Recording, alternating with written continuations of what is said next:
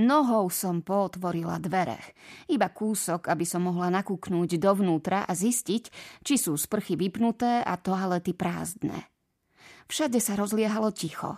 Počuť bolo len občasné pískanie píšťalky trénera Jenkinsa, ktoré sa dnu dostávalo cez ventiláciu. Batoh som hodila k stene a namierila si to priamo k umývadlu.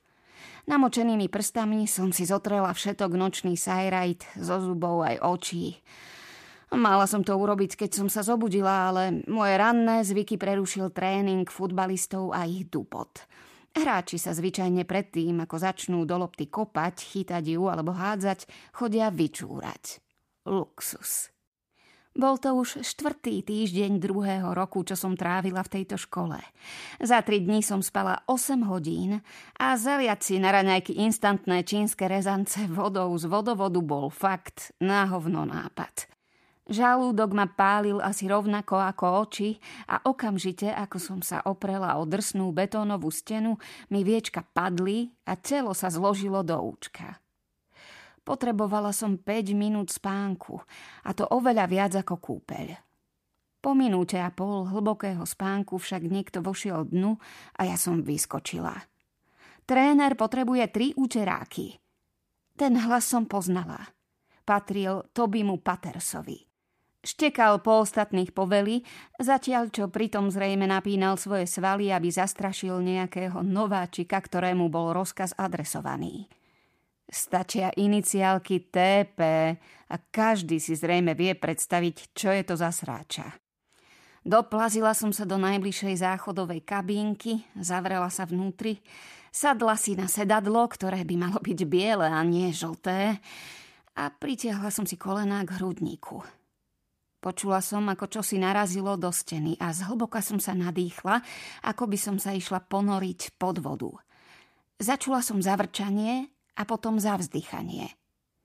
Otočila som sa na bok, aby som videla, komu patria dané členky, ale zbadala som akurát kúsok fialovo-zlatej látky. Číslo 22. Bonner. Určite prvák, lebo to meno mi nič nehovorilo. Keby mal na drese napísané Paters alebo Clemings, možno by mi to jedno nebolo. Možno. Ale v tej chvíli vôbec nezáležalo na tom, o koho ide.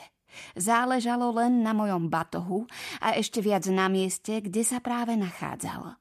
Zostal totiž ležať pri umývadle rozipsovaný a všetkým otrčal svoj obsah.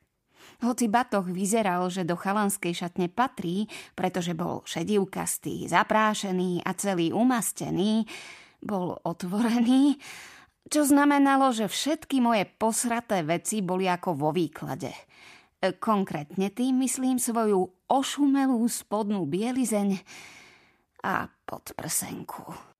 Kopačky poškrabali cement, potom sa zastavili. Pokrútila som nohou a zadržala dých.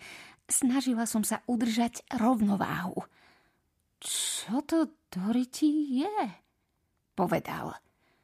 Prevrátila som oči a nahla sa dopredu, aby som si potvrdila, že viem, čo našiel. Môj batoh. Žiadny z týchto malomeských futbalistov nie je až taký tupý, ako by som očakávala. Nikto z nich nie je taký sprostý, ako by sa mohlo zdať, pretože keď sú spolu presne, tak sa správajú.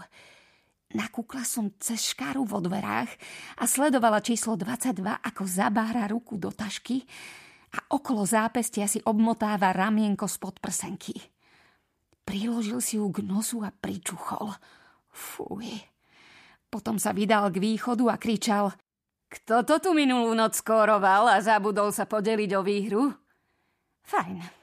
Zabudnite na moje vyjadrenie ohľadom inteligencie futbalistov, jednotlivcov. E, beriem späť. Zaklonila som hlavu Zahľadila sa na strop a snažila sa premyslieť ďalší ťah. Kým som zadržiavala dých, krč v stehne sa ozval naplno.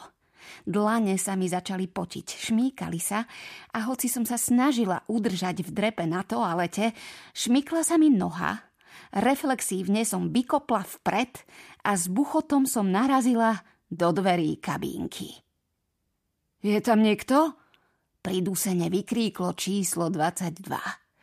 Zadržala som dých. Pýtal som sa niečo. Zvolal znova. Odmietla som odpovedať. Ja taká nie som. Toto nerobím. Linden lieta tesne pod radarom a skrýva sa, hoci sa na ňu všetci pozerajú. No keď vlastníte len dve prekliaté podprsenky a tá, ktorú máte radšej a je menej obnosená, je obtočená okolo tučnej ruky klobásko rukého Edwarda, musíte sa rozhodovať okamžite a bez ohľadu na následky. Nahlas som vzdychla a frčkou odistila závoru na dverách. Potom som v štýle ninja vykopla dvere. Tresli o vedľajšiu kabinku, až sa zatriasli steny. Čau, skrikla som s natiahnutou rukou a kývla ukazovákom, aby bolo jasné, že chcem späť to, čo drží v rukách. Podaj mi ju. Podprsenku je moja. Aha, ty. V chalanskej fúha šatni. Najradšej by som mu jedným švihom vrátila spadnutú sánku späť tam, kde patrí ale namiesto toho som schmatla pod prdu a prevesila si ju cez plece. Jasné, mohla by som zostať a odpovedať na otázky. Dokonca by som mu mohla povedať aj pravdu.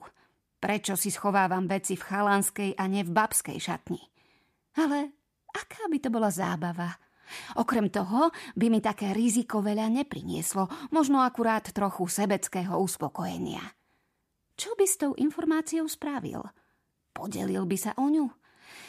Už teraz si plánoval, komu to povie. Má to v očiach. Žmúrka, ale nehryzie. Možno to ani nikomu nepovie. Môžem len dúfať.